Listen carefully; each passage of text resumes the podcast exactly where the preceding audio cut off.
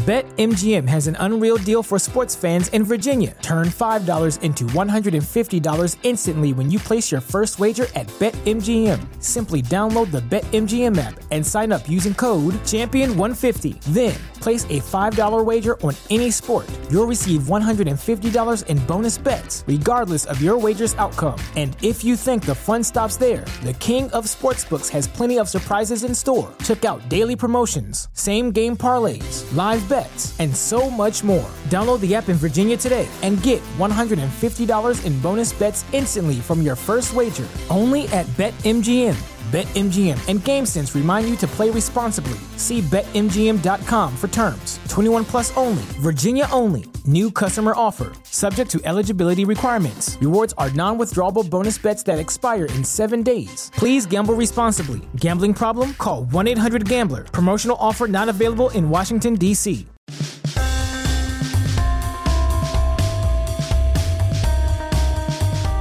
Welcome into the latest episode of the Five Reasons Podcast. I'm Ethan Skolnick. This is typically where I say, as always, with Chris Wittyngham, but Chris is otherwise engaged today. He's dealing with David Beckham, Jorge Mas, and the Miami MLS team, Inter Miami. So he's doing that all day. So look for coverage on his podcast, Pitch Invasion, as well as on ours next week. Now that you found us, make sure that you hit the follow or subscribe button on your favorite podcast provider. That way you get all of our new episodes as well as all of our old episodes as soon as they post. And also check out the now other 14 podcasts in our network. We just added the Chamber podcast with former Dolphins receiver Chris Chambers heading that one, and also Out for the Count on boxing and MMA with Armando Alvarez and Vic Bermudez. Also, of course, check out Miami Heat beat three yards per carry on the Dolphins, Goldie on ice on the Panthers, swings and misses on the Marlins, and all the others. Like I said, no Chris today, so I don't know if I can say this. Chris will get upset, but I guess we've increased the intellectual value of this slightly by adding Nekias Duncan. You can follow him at Nekias NBA and also writing on HeatBeatMiami.com. He's been breaking down the Heat on the launching pad every Monday. But today we're going to do an NBA episode with David Griffin, former general manager of the Cleveland Cavaliers. You can now find him on NBA TV and also on Sirius XM NBA. He joins us today from Atlanta. David, thanks for doing this. I'm really glad to be with you guys. I think between uh, Nekias raising the level and myself sort of regressing us to the mean, we find the Chris happy medium intellectual. Yeah, I, I think I'm probably the happy medium intellectual, or maybe slightly lower. So, so we, we appreciate you joining us. Um, I got to know David a little bit when I was covering the Cavaliers uh, 2014 2015 season when LeBron first went up there. And what I want to tackle with you today are sort of issues that a GM would have to handle in the NBA. And I've got a list of them.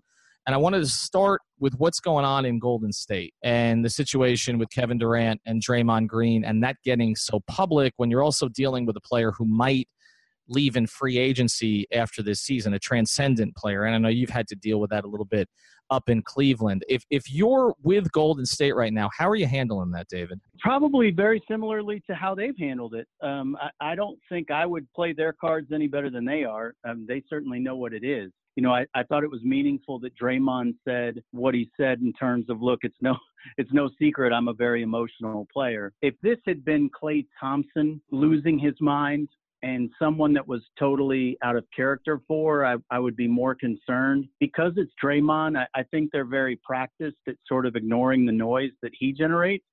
And again, it, it cuts both ways because he and he he's aware of this as well. And Steve Kerr has talked about this at length. You really don't want to tone him down too much because that fine line he finds is is what enables him to be successful. But at the same time, I think the players on that team are used to ignoring him what no one there is used to, and I think this is really going to be a test for them, is having everything be outside of their locker room in the media. The Chris Haynes piece on Yahoo describing in great detail what Draymond said, that's a very difficult situation to navigate. And you only learn how to make it a positive by going through the experience you had to deal with some of those situations in Cleveland, obviously, where you've got stuff that's coming out from various places. Do you handle that immediately in house with the player? Like, for instance, if, if you've got a report that's coming about what two guys talked about, and you think it may have come from one of the players' side, do you pull that guy aside and say, "Hey, we need your agent to quit this" or anything like that? I mean, what can you do as a GM? Yeah, I mean, I think to a huge degree, you know, Steve Kerr and I were together in Phoenix, and Steve was was I think the de facto president. Really, would be how I looked at it, and a lot of how I would deal with those circumstances, I probably learned from him and from talking to him about how Pop handled things and what I've sort of come to believe and what we tried to model in Cleveland and again, in Cleveland, as you mentioned, there was so much ancillary noise and so much media nonsense. We wanted to raise a family that loved each other and, and loved each other enough to tell each other what they need to hear. And when something like that happens, you have to have that kind of relationship with your players and with their agents and with anybody else in their lives, their family, quite frankly, where you can sit everybody down and say, look, here's the deal here's the damage that's been done, here's how we fix it, and here's how we move on. And if you can have those kind of very frank conversations, I think you're fine. Where you get into trouble is when you try to ignore these things or when you brush over them and, and don't deal with them head on. If you do, if you can be the type of leader who recognizes all adversity as opportunity, these things don't always have to be a negative it looks like um, they tried to clear the air a little bit. Draymond made his statement. Um, Kevin Durant seemed fine, and then got a little snippy post game after Houston. If things don't kind of correct themselves and and Golden State is kind of forced to choose between Draymond and KD, where do you see them leaning? Well, it's funny. I don't think they're ever going to have to choose between the two of them because KD is going to make a decision for them anyway. And I don't think his decision is going to be made based at all really on Draymond Green. Draymond may end up being the scapegoat, but if KD leaves, he's leaving because he's seeking something that Golden State can't provide. And the reason they can't provide it is they're all about winning championships. Joe Lacob and his ownership group, Bob Myers, Steve Kerr, they've made that really clear. Their best player, Steph Curry, his, his total selflessness is what generated that sort of joy engine that attracted Kevin in the first place. Mm-hmm. So if Kevin can live that life, play on that team, win those titles, be that good in terms of the city and everything else and still not be happy to some degree if you're the warriors the situation recruits itself they had a 73 win nucleus before he got there mm-hmm. if you don't want to be part of this there's not a whole lot they can do to fix it and still win i think and and that's why really I don't think it's their choice to make. I really think it's his. Let's go to another situation around the league because you mentioned they have done everything they possibly can do for him. And like I said, if you're not going to be happy with that, what are you going to be happy with? But we just saw another player who wasn't happy in a situation that may not be quite as good, one in Minnesota. And I'm just curious, as you were watching that situation play out, because we were obviously into it here in Miami because the Heat surfaced as a possible destination for Jimmy. They were pushing. The Heat typically don't let stuff get out public the way that all of that got out public for a month. I'm just curious, eh, from your vantage point, how did you think Jimmy Butler handled it? How do you think the Wolves handled it? And, and what ultimately do you think this does to Philadelphia going forward? Well, I'm, I'm glad you brought it up right on the heels of the KD thing because what I didn't say about the KD situation and why I have so much reverence for what Golden State has done historically is because of the way they've built that and because of sort of their organizational ethos. They, they'll be able to sit down and have a conversation with KD and say, listen, we need to know if you're in or you're out. Because winning championships is a totally different situation than Jimmy Butler was experiencing. And there's no gray area. You're either with us or you're against us when it comes to winning titles. And I, I think they'll have that conversation. And because of that, again, I'm not suggesting this happens. And I don't believe what has happened there has to be significant. But if they got to the trade deadline and felt like it was and could derail their their hopes moving forward, that organization would act and do something with KD beforehand. They mm-hmm. wouldn't wait and, and let things play out. They would take matters into their own hands because they're not afraid of making bold moves.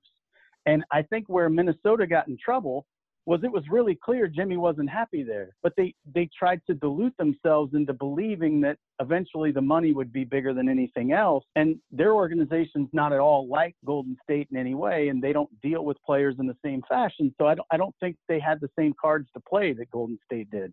Let me bring you back on something then, because I mean, let's look at the situation a little bit in Cleveland. I know obviously you weren't there that last year, But let's put it this way: if you had gotten a sense that last year, because what you're talking about with KD, that LeBron was not mm-hmm. staying or not planning to stay, would it have been your inclination at that point to try to move him? Well, I think by the time that would have rolled around, again, they had to play a whole bunch of different circumstances out that I did not have to deal with. And, and in some cases, my leaving brought about some of those circumstances. And I, I feel responsible for that to a huge degree. It's largely my fault that Koby Altman and his team had to play such an untenable hand. But when it came to the LeBron situation, organizationally, if you're running things the right way and he respects you enough, you can have that conversation with him and just tell him, listen, I can't be left holding the bag and get nothing for you. If you're not committing to us, I need to know. And maybe there's a way we can help each other. Now, the problem with LeBron was he had a no trade clause, and he wouldn't have wanted to really go that route.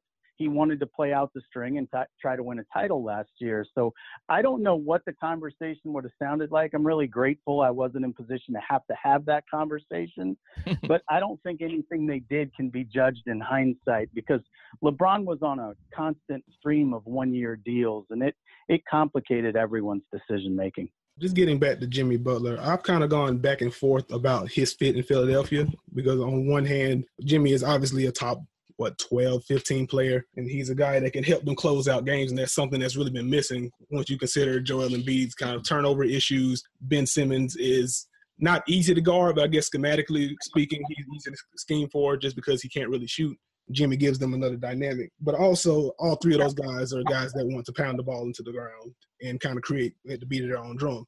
Um, how do you see that fit kind of working out? It's funny, Nekias. I, I agree with you to a huge degree. The fit's not great as it sits today. I think it's a better nucleus to build upon than what they had prior to the deal. But I, I think it sort of signals that there's more to come because it's not possible for them to really play at the highest level of like to the full bandwidth of that group if if they don't have more shooting around them you know jj Redick is going to need to start i think that's fairly clear if they're going to continue to try to bring something out of the Markelle Fultz experience they're going to have to do it off the bench uh, and that would require more shooting as well. Um, I, I think what they did in the jimmy butler trade was potentially set the stage for a, a, a, sort of sustained run at this, but I don't think they necessarily, in and of itself, landed in the spot as we sit today that they're championship caliber. If, if anything, as we sit today, they're they're less deep, and the pieces fit together worse, if if that's possible, because they lost two starters, and Covington was a guy who was a two-way player that could spread the floor. Where I think what they have today will be really meaningful is one, what they can do next, and two, late in games, Brett Brown now has some ability to draw some things up coming out of timeout that will put a little more fear of God in the defense than they had before because he just has so many options now that you don't know who's going to get the call. We saw it in the second half of last year, especially when Philly went on that late run. When they put Ben Simmons at the five and just kind of surrounded him with shooters, that offense really took off. Ben Simmons obviously isn't a great shooter, but I think he's been underutilized as a screener. Do you think there will be some situations where you see Butler and Simmons closing it out with shooters and kind of leaving Embiid out there so you can kind of have that speed and stretch element, but also having a guy like Simmons that can roam around everywhere? I can see that happening for sure. I can also see them playing Jimmy, Ben, Joel, and two shooters, and and playing more of like a four out, one in sort of a situation, and just slicing off of Joel more, letting him create more from the elbows. Um, some of those guard splits that Golden State runs, I could see them running with Jimmy and another shooter, and maybe you could envision Ben Simmons in the role of Draymond Green in that situation. Right. Um, I, I think sort of masked in all of this. And Nekias, I think you're you're dead dead on about their shooting issue. Last year, the reason they were so incredibly good down the stretch was that they got their two best veteran shooters who knew how to play and could make playoff shots at the buyout deadline. And that made an enormous difference upon that team. And they don't have either one of those guys back. And they really didn't replace them either. So coming into this, I thought they were behind the eight ball. So that's why I said the Jimmy thing in and of itself can't be the answer because you still haven't solved for the fact that Ben and Joel, in and of themselves, are a wonky fit at best if you don't put a lot around them that fit. Right. Want to introduce you to another of the great new sponsors of the Five Reasons Sports Network, and it is AutoNation. You're familiar with AutoNation because it is America's largest automotive retailer. So chances are they have the vehicle that you're looking for. Shop from over 100,000 new cars, trucks, vans, and sport utilities. From the luxury of Mercedes Benz to that Chevy pickup truck you've always wanted, they've got it. AutoNation helps finance over 430,000 people every single year. And you could be next. Get a great rate today. AutoNation strives to make the car buying process quick and easy, but most of all, make it stress free. In addition to an extensive selection, all pre owned vehicles go through a rigorous 125 point inspection and come with an everyday low, no haggle price. One price, no pressure, guaranteed. Start your search now at AutoNation.com Today's episode of the Five Reasons podcast is brought to you by Brunt Insurance. All your protection under one roof. Brunt Insurance offers home, auto, commercial, and life insurance, licensed to write insurance for the entire state of Florida. That's from Pensacola to the Florida Keys. Multiple carriers for all product lines to ensure you are paying the lowest rate in your area. Proud sponsor of the Homes for Heroes program, which offers special discounts for first responders, teachers, military, and health healthcare professionals. Call Greg at 954 589 2204 to reach Brunt Insurance or for all the information, go to bruntinsurance.com. David, if you were a, a, GM of a team right now that's looking for a young talent uh, with upside, would you roll the dice on Markelle Fultz? Well, it's it's interesting. It depends on what my opportunity cost is. If I'm a if I'm a team that's got opportunity for him, I'm probably a lottery team if I'm a lottery team and I have my own picks, I'd probably rather make my own picks. Uh, if if I'm a lottery team and I'm right on the cusp and I'm Brooklyn by way of example, and I've I've already shown that I'm adept at bringing in guys who can be high variance assets, putting them into that culture and seeing what happens yeah, I would probably take a chance on it. If I'm Brooklyn with Kenny Atkinson as a coach and Sean Marks and Trajan Langdon, everything they've built there in terms of sweat equity in that culture, yeah, I'd probably roll the dice because I got to think he's a he's a low cost, um, high value proposition potentially. I mean, there's volatility in it, just as there's volatility in Jimmy in Philadelphia. But I would be intrigued by it if I had the right environment to bring him to I would not want to bring him to a perennial lottery team with a bunch of young kids and a culture that is is sort of bereft of what Brooklyn has in spades right now. I, I just can't say enough about what those guys have done there. And if you're Markelle, that's where I would want to go. One of the reasons I bring it up is because I was at the uh, the Sixers Heat game the other night, and I'm watching him, you know, double clutch on a free throw, but I'm also seeing the athleticism, and I'm thinking about a team like the Heat. You mentioned a culture team. And the Heat have mm-hmm. a couple. The, the, Heat have a couple of shooters. I mean, they've got Ellington, uh, who's from Philadelphia. He's got a no trade, but he's from Philly. They've got McGruder, who's kind of been another sort of low cost asset that they've developed. And I'm just looking at it. I'm saying, okay, why would that not make sense, right? You, you know, Miami's in sort of in a capped out position. That they, they, you know, don't believe in in high draft picks. They have their pick this year. They got seven of their next eight, but typically that hasn't been the route they've gone. Philadelphia needs two shooters. The numbers match. Ellington McGruder for Fultz. Who's unhappy? Like for a team like Miami that's in their position, do they need to take a flyer on some guys like that potentially? Or would you just sort of see if this team can build chemistry with where they're at? Well, it's, it's interesting is Miami. I, first of all, I, I think Spo gets absolutely no credit for the fact that this team comes in the year. Everybody thinks that they're a playoff team. And it's because year after year, he finds a way to reinvent what they're going to do and find a way to make it work. Their roster is, is not easy for, for any coach to, to put together. It seems like everybody plays more or less the same position, with, with the exception of the two fives. Um, and, and I'm a huge fan of Bam. Um, so it's, it's a fascinating thing to picture Markelle Fultz there. And I like the fit in addition to the culture piece, but one of the biggest things I think, and when you talk to sports psychologists, one of the important things for somebody like Markelle is going to be to confuse and distract him and take him away from the disappointment that he feels not being successful as a number one pick. All of the things that have contributed psychologically to giving him the yips, you, you want to confuse and distract him from that. And not only would Miami's culture do that, working as hard as you have to work off the court in Miami, getting yourself into sort of that razor razor's edge kind of physical condition that Miami gets you in, that alone would put Markelle in a better space because spiritually then he'd at least know he's done everything you can possibly do. And if somebody's going to be a ball dominant play creator that's not really a floor spacing shooter and teach you how to be great at it, hard to imagine there are a lot of guys better than Dwyane Wade to teach him.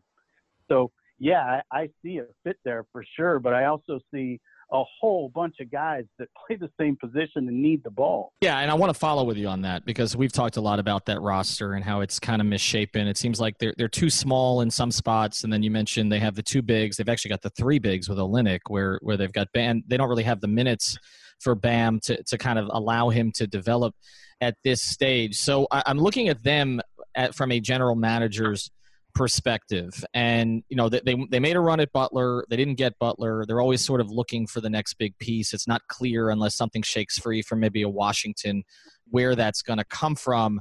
What do you do in their position? Do you just wait out these deals until they're expiring and try to reshape the thing, or where can you go? Because we're struggling to figure out. Uh, they've never been in this position, Dave, like where they're sort of in the middle. Um, it's just not you know, they, they've they've sort of been on one end, which very rarely on the bottom end, and then usually in a contending position.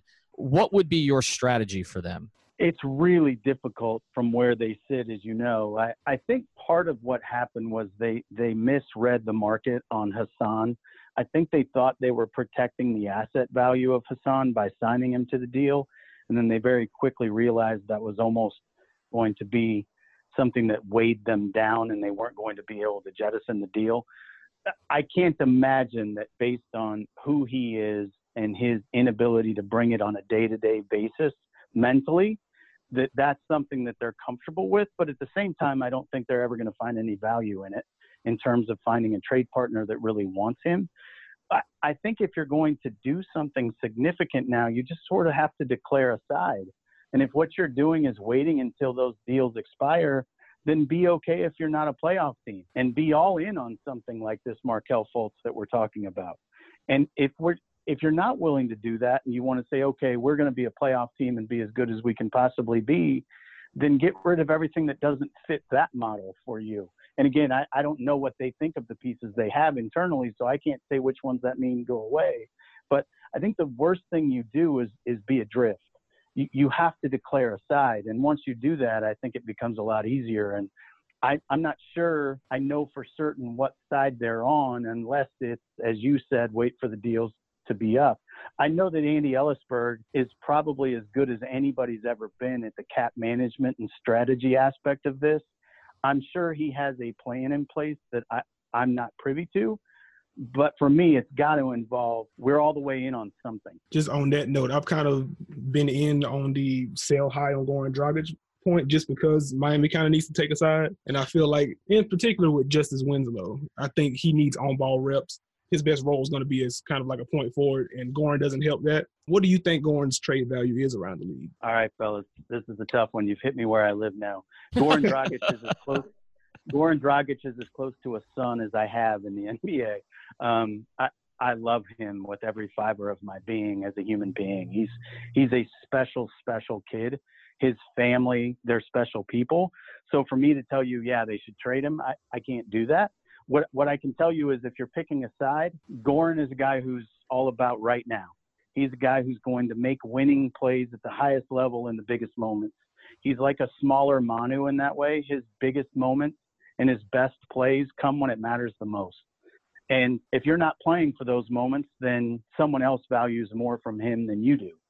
So if picking a side means someone's going to go, he's the one that has the most value. Now, I, I would tell you, I, I hope he doesn't go anywhere if he doesn't want to leave. I think he loves it there. Mm-hmm. Um, but I saw him here in Atlanta actually when the team was here, and he's the same kid he's always been. His head's in exactly the right space from a winning standpoint. So I believe his value would be incredibly high among teams that need a point guard. The problem is, and, and Nekias, you you probably know this better than I do right now. The best playoff teams in the NBA mm-hmm. that could really value from a Goran Dragic. They don't really need a point guard. Mm-hmm. No, that's not really the thing that they lack. So again, in order to find a fit for what his gift really is, you need a team that's trying to win something meaningful that needs a point guard. Well, a couple things on that. First, I knew as soon as Nekias asked the question that that was going to be the most difficult question that we asked you, knowing you're really. This show is sponsored by BetterHelp. What's the first thing you do if you had an extra hour in your day? Go for a run, take a nap, maybe check the stats of the latest Miami Heat game? I've got a better idea. A lot of us spend our lives wishing we had more time. The question is, time for what? If time was unlimited, how would you use it? The best way to squeeze that special thing into your schedule is to know what's important to you and make it a priority. Therapy can help you find what matters to you so you can do more of it. I've benefited from therapy. I went through some life changes, major life events, had some difficulties wasn't a believer in therapy, but it helped me and it can help you also. So if you're thinking of starting therapy, give BetterHelp a try. It's entirely online, designed to be convenient, flexible, and suited to your schedule. Just fill out a brief questionnaire to get matched with a licensed therapist and switch therapists anytime for no additional charge. So learn to make time for what makes you happy with BetterHelp. Visit betterhelp.com slash Miami Heat today to get 10% off your first month. Again, that's betterhelp, H-E-L-P dot com slash Miami Heat. BetMGM has an unreal deal for sports fans in Virginia. Turn $5 into $150 instantly when you place your first wager at BetMGM. Simply download the BetMGM app and sign up using code Champion150. Then place a $5 wager on any sport. You'll receive $150 in bonus bets, regardless of your wager's outcome. And if you think the fun stops there, the King of Sportsbooks has plenty of surprises in store. Check out daily promotions, same game parlays, live live bets, and so much more. Download the app in Virginia today and get $150 in bonus bets instantly from your first wager only at BetMGM. BetMGM and GameSense remind you to play responsibly. See BetMGM.com for terms. 21 plus only, Virginia only. New customer offer, subject to eligibility requirements. Rewards are non withdrawable bonus bets that expire in seven days. Please gamble responsibly. Gambling problem? Call 1 800 Gambler. Promotional offer not available in Washington, D.C. At Parker, our purpose is simple. We want to make the world a better place by working more efficiently by using more sustainable practices, by developing better technologies, we keep moving forward. With each new idea, innovation, and partnership, we're one step closer to fulfilling our purpose every single day. To find out more, visit parker.com/purpose. Parker, engineering your success. Relationship with him, and, I also know. I mean, I love Goran too, and I know uh, he told us at media day he wants to finish his career in Miami. So I, it is a challenging situation. But when you look at the Heat's assets, you know he, he's really you know one of the few assets that they have. I guess that you know the team that might value him. I, I agree with you, David, about the, the playoff teams. That's the problem. The contending teams I mean, whether it's a Lowry or a Kyrie, or I mean, they have point guards. I mean, that that's you know that's an issue. Um, you know, Philadelphia playing Simmons at the point, although I think Goran actually might might fit up there to a degree. But even the best teams in the West, whether it's a Curry or a Chris Paul, they have point guards. Uh, I guess it would be eh, to me, it would have Goran would have to be a combo player, right? That plays like 28 to 30 minutes on one of those teams because I, I don't like like I said, I don't see a starting role for him on any of those. The only one, uh, David, that I thought might make some sense might be San Antonio, particularly with Dejounte Murray being out for the year. And uh, Goran, Goran, just strikes me uh, for a lot of reasons, some obvious ones, but some others as a pop player. But that's the only place I, I could really I could really see for him. I, I did want to ask you about one other player because you traded before him. you do that. Yeah, before you do that, Denver is a mm-hmm. place that makes some sense to me. Right now, they're relegated to running almost everything through Jokic and Millsap as their playmakers mm-hmm. because Jamal's really a go get it and score guy. He's not a set other people up guy. And I don't think they have anyone like him even coming off the bench. They may envision that Isaiah Thomas is going to do some of that when he comes back. He's not this kid. Um, and if you're Denver, I think if you could get the right the right deal put together, it could make some sense there. That's a good one. Yeah, I didn't even think of them, but you're right. Um, Jamal's looked much better playing on the second unit, kind of being the scoring guy on that unit than setting up guys on the first unit. So I'm with you on that one. I want to ask you about one more guy with the Heat before we move on. you made a decision uh, to kind of move the team forward when you were in Cleveland in, in 14 15 to trade Dion and to bring in, you know, additionally uh, J.R. Smith and Mozgov and, and Shumpert, the deal that you made. And then I thought, you know, after Dion went to OKC, played pretty well there. I thought the Heat made a good, really good signing there, signing him for the one year for 2.7. He played well. He provided some moments for them, particularly the last two months of the season. And then they signed him to the four years. Um, how do they recoup value with Dion Waiters at this stage? Well, obviously, it starts with health. I mean, if he's not going to be healthy um, and get himself in elite condition, it's going to be really, really complicated. You you almost end up moving bad money for worse money. Um, you know, the idea would be to to get shorter worse money, um, but you you may be in that circumstance if he's not going to be healthy. Uh, if he is going to be healthy, he's going to have to play for them for a while to prove that he's an asset again. Um, I, I don't know that you could have a more precipitous drop in value than he's had uh, because of the injury issues.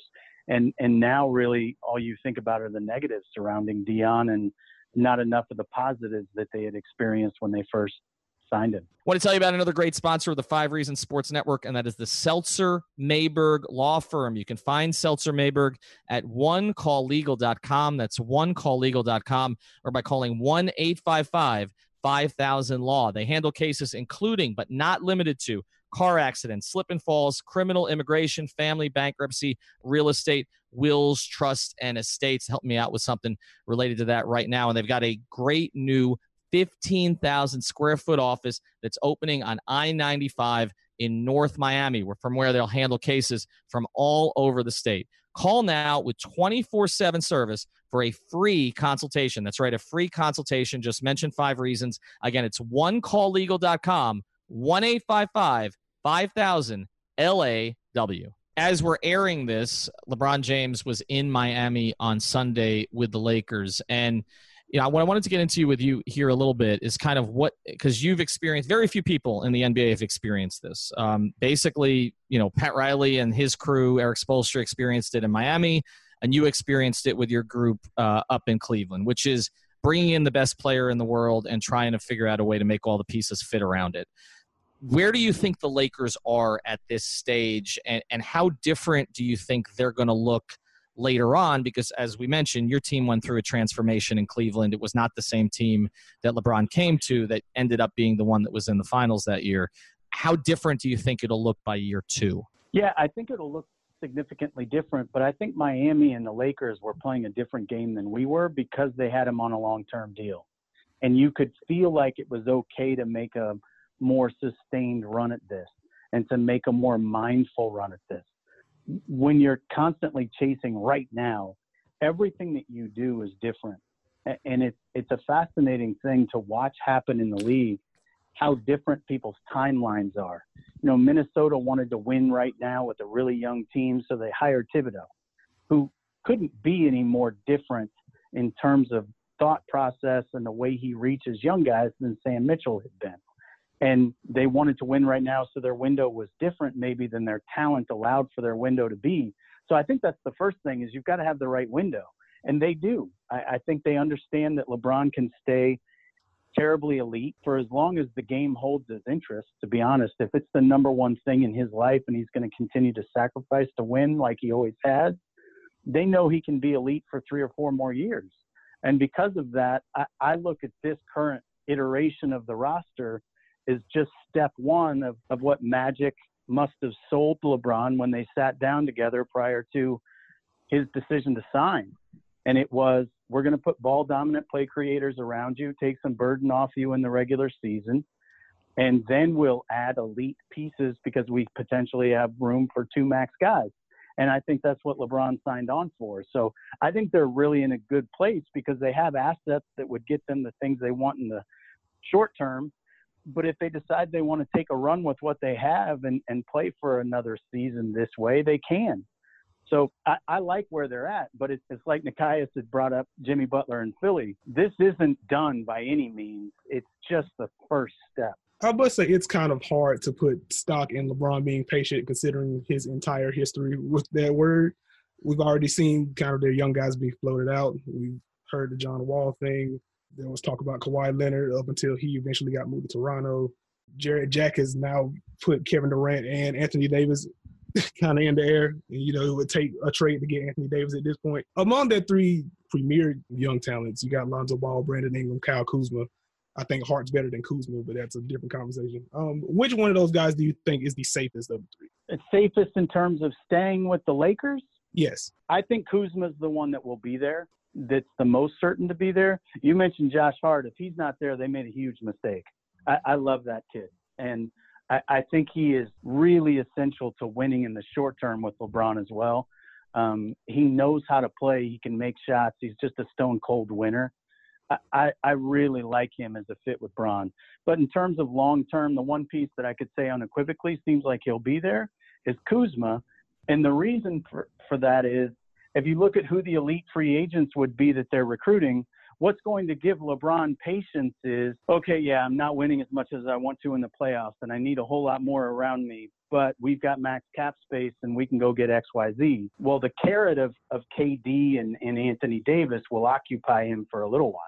Mm-hmm. But I, I think ultimately they're going to have to move one of Ingram Ball and maybe two of Ingram Ball to get that next piece next to him. Now I hope I hope they don't because I also really really like Ingram. He was the guy coming into the year that I thought had to take the quantum leap forward for them to be a contender. Mm-hmm. I just don't know if in a world with another star with LeBron, and again I think this is a long shot, but if if KD was there, it's hard for me to imagine Ingram ever becomes what Ingram's capable of being. So maybe it's better for him to get out eventually anyway. But if you held a gun to my head, the one guy I'm pretty confident will be a Laker longer is, is Kuzma. The other thing that happens, of course, when Laker when LeBron leaves a team is that you know that team has to adjust to it. I'm just curious philosophically about this, and I, I know the relationship you have uh, with, with Koby up in Cleveland, and I know you saw what happened with Miami after he after LeBron left in 2014. Which do you think is the better approach after you lose a player like that? Is it what Miami tried to do, which was let's stay competitive. We don't want we don't want to sink to the bottom. We want to try to make this thing work. They they signed Bosh. Obviously, that didn't work out the way that they hoped or is it what the Cavs are doing now, which is basically breaking the thing down to the bottom? It, it, what for you philosophically is the better way to go? Well, it's funny. The Cavs didn't start that way. They they intended to do the same thing Miami did, mm. and Kevin Love ended up getting injured, and they weren't nearly as competitive in the short term as they they had hoped to be. But signing Kevin Love was about buying optionality.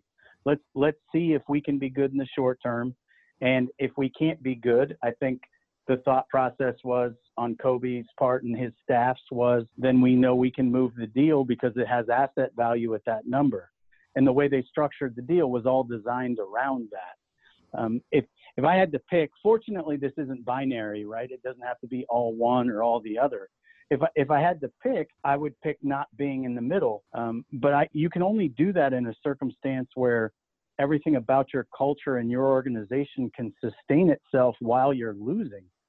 Miami was in a situation they could have done anything they wanted because of the presence of Pat Riley and everything that Heat culture means. They, they could have taken it down to the studs and built over again. Not every team can do that. The risk of getting that far down is that you stay there. You know, Sacramento is a great story right now.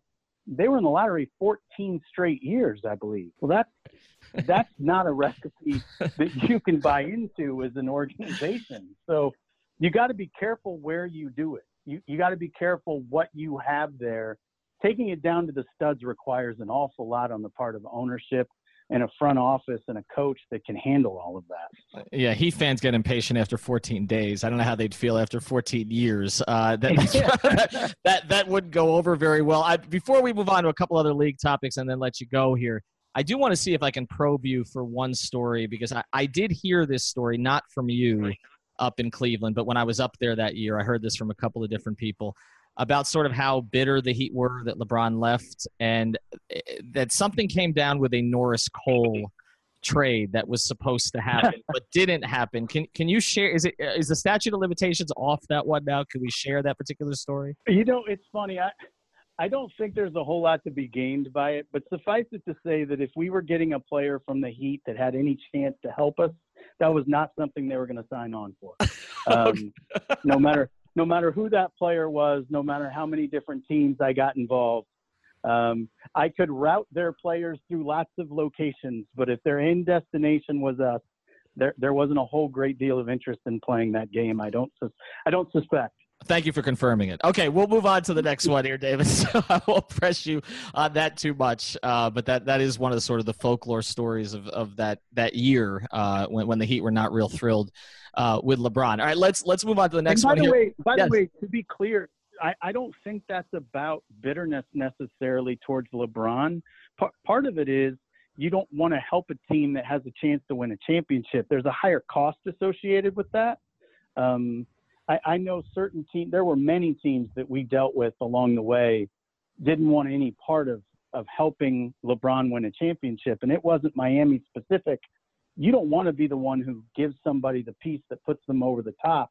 You know, it's like being the one who traded away Rasheed Wallace for a first round pick mm-hmm. and made Detroit what they were. Nobody wants to be that person if they can help it. Hi, this is Craig Mish from Swings and Mishes here on the Five Reasons Podcast Network. Just in case you missed any of our podcasts in the past, here's what you missed. We have been um, extremely aggressive in, in, trying to acquire additional uh, international dollars, not just for you know uh, potential free agents with two first names. It's nice that, that ownership is, is fully supportive and allowing us to, to, to do everything in our power um, to be um, the best team in, in, in, this region and the gateway to America and, and, and for Miami to become a destination spot for, for all Latin players uh, because, you know, this is such an international city. Hey, it's Josh Appel. And Mr. Bill 11. Now, we are from Smart Your Territory, the Five Reasons Sports Network's resident wrestling podcast coming at you live on tape every Wednesday from the Fortress of Smart. Join us on the fringes of the smattering for some not so serious pro wrestling talk. It's Smart Your Territory every Wednesday on the Five Reasons Sports Network. All right, let's move on to Melo here for a second. What is the right situation for him? Is there a right situation for him? I think there is. I certainly think there is. I, I think it's a situation like Memphis, a, a team that's trying to win right now, that has a team with some veteran presence to it, that needs a second unit scorer or a guy who could play some with the starters, but maybe play primarily with that second unit and still has enough defense around him to absorb his lack of fit on that end. Really, Melo is a four at this point and he's not going to deal with guys a la Montrezl Harrell who are who are going to be playing that four five with urgency and effort on a regular basis. He's going to guard more of the fours that are more like facing spacing fours. Um, he's not going to be a tremendous rebounder, but he is going to put points on the board. He's still somebody that while you may not like it aesthetically, and you can give me all the analytics reasons why what Melo does doesn't work, if you can't score at all like Memphis when when their starters are off the court, having somebody that can carry you for four to seven minutes while those guys get a blow wouldn't be a terrible idea. And they've got enough defensive presence. You know, you could put him with Jaren Jackson Jr., you could put him with Garrett Temple, and they could absorb some of what he lacks a little bit. Um, so I could see that as a fit among the good teams. But, you know, again, it's it's the opposite of the Goran Dragic piece, right? It's it's not playoff teams that benefit the most necessarily. Um, you you can't put him on a on a young team because you want to develop your kids more. If you're losing, you'd rather lose with young guys than lose with Melo. So I, I really think it's a very specific fit that you have to have. Final one here for you, David. Really appreciate you taking the time. Uh, one of the things we've seen this year, and uh, again, it's hit home here because we're used to the Heat giving up giving up 95 points, and now they give up 120 every other night. Uh, is the rule changes? I'm fascinated by how this affects uh, general managers around the league because we've already seen you know sort of this transition to small ball and, and all of that that's come through over the past six seven eight years and sort of the adjustment to that. And now you have an adjustment to what is a totally different game from a pace perspective. So does that change the way you evaluate players? Does it change the way you scout? Or you just sort of wait for players to adjust so that it's not quite as you know ridiculous, I guess, as it's been in some cases early this season. This is one of the reasons I'm such a huge fan of Spoelstra's. Spo has shown a propensity to play really slow and win, and he can play really fast and win. And his talent's not better than yours while he's doing it. And I think the most important element of that is finding your pace. It's finding the, the speed at which you have the upper hand. And I think we're seeing Utah struggling with that right now. Utah's playing like five possessions faster per hundred than they did last year. Well, they don't have a margin of error that can absorb those five extra possessions. They can't score fast enough to do that. So their version of zigging while everyone else zagged was to play slower and to grind you out a little bit and then let Donovan Mitchell go rock out. If what he has to do is score 40 all the time, it's going to be different. And so I, I think if you're if you're building a team, it shouldn't change anything at all in the way you approach things. It starts with what are we going to do? What does it mean to be a member of this team and how do we want to play? And you can't build a team that's going to beat the Warriors playing fast if you've got a bunch of turnover prone kids that foul a lot. And I don't think that's Miami, but I'm saying, you know, by way of example, it's a really cut and dried example.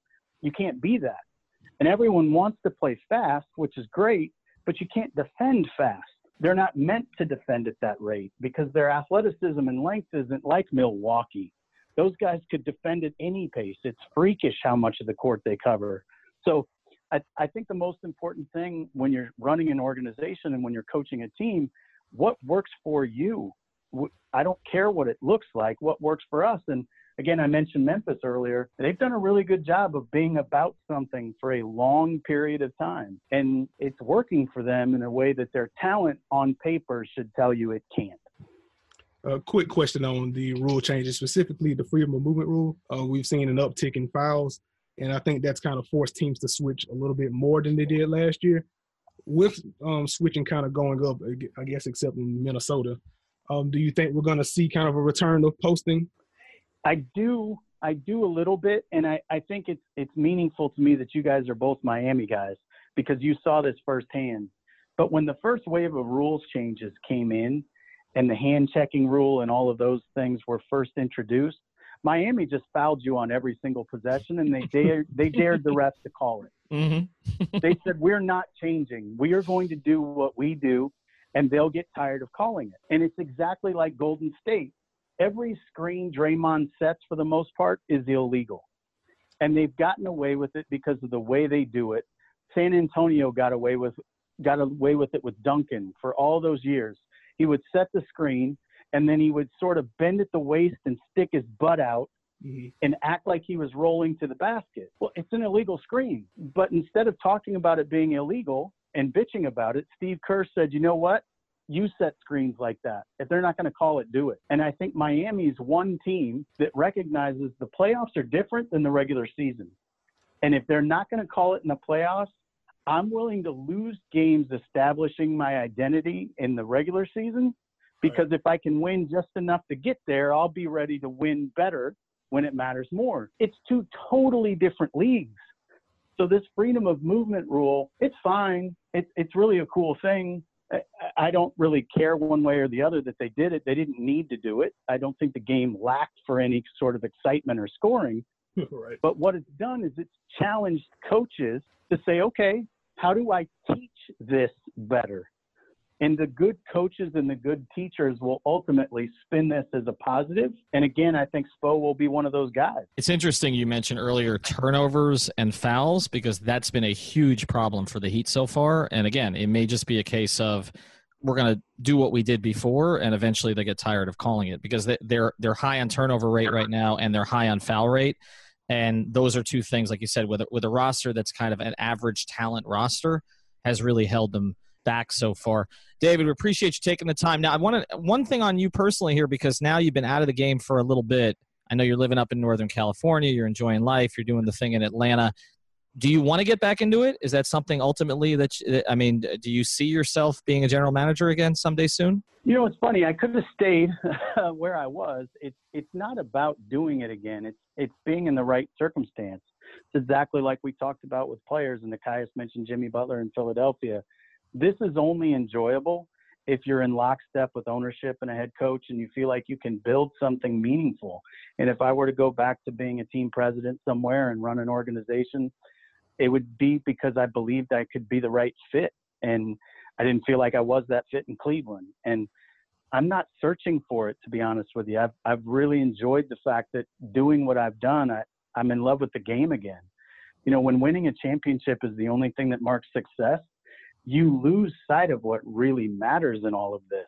Mm-hmm. Every single result seems like the end of the world. And what really mattered, what really drew us to this was we love hoop and we love people and leading people. And if we can do that in a great situation, fine. And if we can't, no, that's okay. We'll keep doing what we're doing. Uh, you were also in one of the most pressurized situations in sports, which was helping a guy deliver a championship to a city that never had one, um, or hadn't had one in 50 plus years. So I, well, I could he, he makes he makes things a lot more fun as well because you're playing in really meaningful mm-hmm. moments all the time. You know, in Phoenix, we went to the conference finals three times in a six year period. We probably left at least one finals run, probably two or three on the table because we didn't have enough attention to detail. Mm-hmm. And there are a lot of things we learned in that failure that we applied to the Cleveland situation. And I think I have a great relationship with LeBron in large part because we respected each other. And one of the reasons that you have that as you can admit you don't have all the answers. Mm-hmm. So you, you hope you can be in an environment where you can find the answers with someone and not be told what they are. And I think that's what we were able to do in Cleveland for a while. Yeah, no doubt about it. We'll follow him uh, at DG underscore RIFF on Twitter or check out his work on NBA TV and also on Sirius XM NBA. David, always appreciate the time. And yeah, the, the Heat should have just traded you Norris Cole, but we were not going to get into that in any more depth today. so, hey, all I know is if I come back, Nekias and I do 20 minutes on the Spain set. I think I, that was a really good idea. I, I absolutely. Oh, uh, you know what? I'll just let this roll. You guys can continue from that. David, David, thanks for the time. Appreciate it, man. Thanks, guys.